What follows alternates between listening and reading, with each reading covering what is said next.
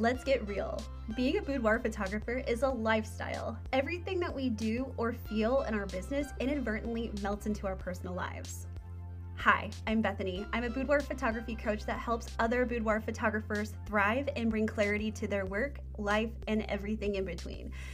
I share about the insane highs and crashing lows of having a boudoir photography business and in life. It's like joining your bestie for a cup of your favorite matcha almond milk latte and talking all things this Boudoir Photographer Life has to offer.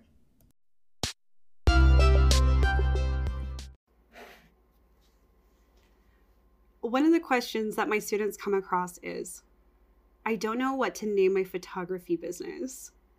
There are some things that I thought were pretty obvious, but aren't when it comes to creating a name for your business. Honestly, I'm horrified at some of the names that are out there and wanted to create an episode on this topic. Um, I hope you find them equally horrifying and learn from them. Um, this is by no means to be making fun of people, so I just want to put that out there. So without further ado, here is a list of the do's and don'ts when it comes to naming your boudoir photography business. Do.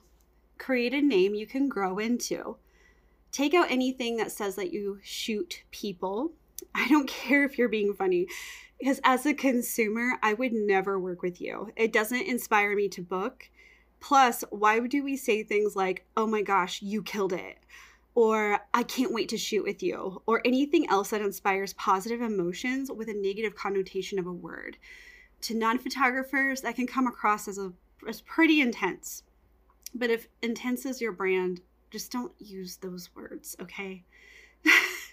Don't include boudoir in your name. I know this is surprising, right? Uh, it doesn't allow for growth, obviously, in case you want to take on other genres. Even if you don't, I wouldn't advise it. Because of the billionaires that own and operate our marketing platforms, they don't educate themselves on what boudoir really is, and they see it and flag it as porn. So don't label your business as a keyword for them to turn down your business for marketing opportunities. Do include a strong portfolio of what kind of shoots you like to do. There are many different genres inside of boudoir alone, like couples boudoir, empowerment photography, erotica. You get the point. If you've been around the, the block, you'll see all kinds of different um, genres. But uh, this way, even if you aren't sure what to name your business, you can show what you like to photograph and invoke a feeling of what kind of images and experience your client will receive. If you don't know what to name your business, you can always use your own name. I love seeing photographers just using their name. I have a student who I'm working with one-on-one, and he went from Cody Michaels Photography to Cody Michael. It has a high-end name to it. It sounds like an experience, more of an experience than stating the obvious. As soon as you go to his website, which is still in the works, you get a feeling of what and who he photographs. More after the break. Don't ask others what you should name your business. This is something that students get hung up on all the time. Usually the first thing that comes to mind is the one you should use, but play with it before you ask for opinions. I find that I don't really like what my peers have to say about when it comes to naming things, uh, because they don't always see my vision either. So before I was Bethany Quinn Studios, I was B B Quinn Photography. I changed it as a name I could grow into. B B Quinn Photography sounded amateur to me. If my ideal clients are my website and take the time to get to know me, it's pretty obvious what I do and it becomes redundant. So what are some do's and don'ts that you see out there? I would love to hear it. Please email me at info at bethanymquinn.com.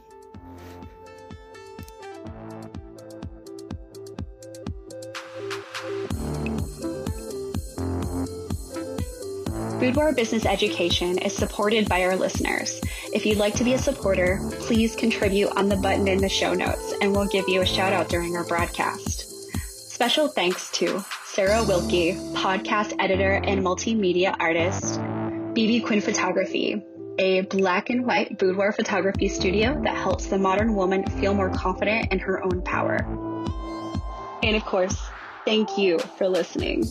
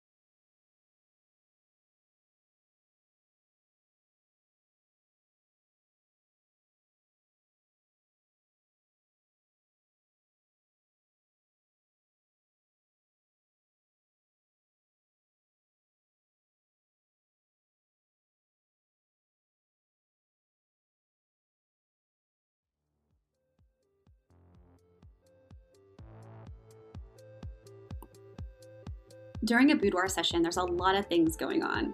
You have to think about the lighting, location, organize hair and makeup, and the list goes on. Once you finally get to shoot, your palms start to sweat.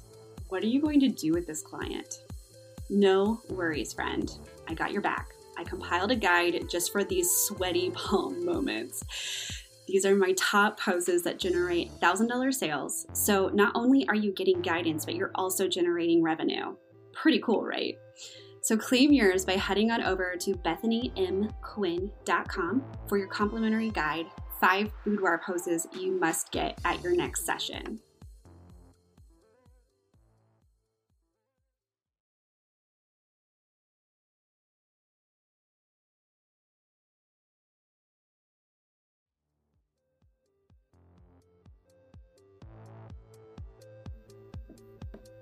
Does this sound like you?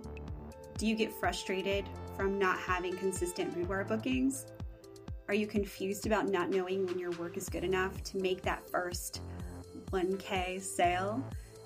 Are you not sure how to profitably price yourself for your boudoir services? Well, that's exactly what I teach in the Boudoir Business Roadmap. So in this sixteen-week coaching program, I teach you my tried and true methods to help you create your profitable boudoir photography business from A to Z. Get booked out months in advance, conduct same-day sales, and price for profit with four-figure sales. You can sign up for the waitlist via the link in the show notes of this episode.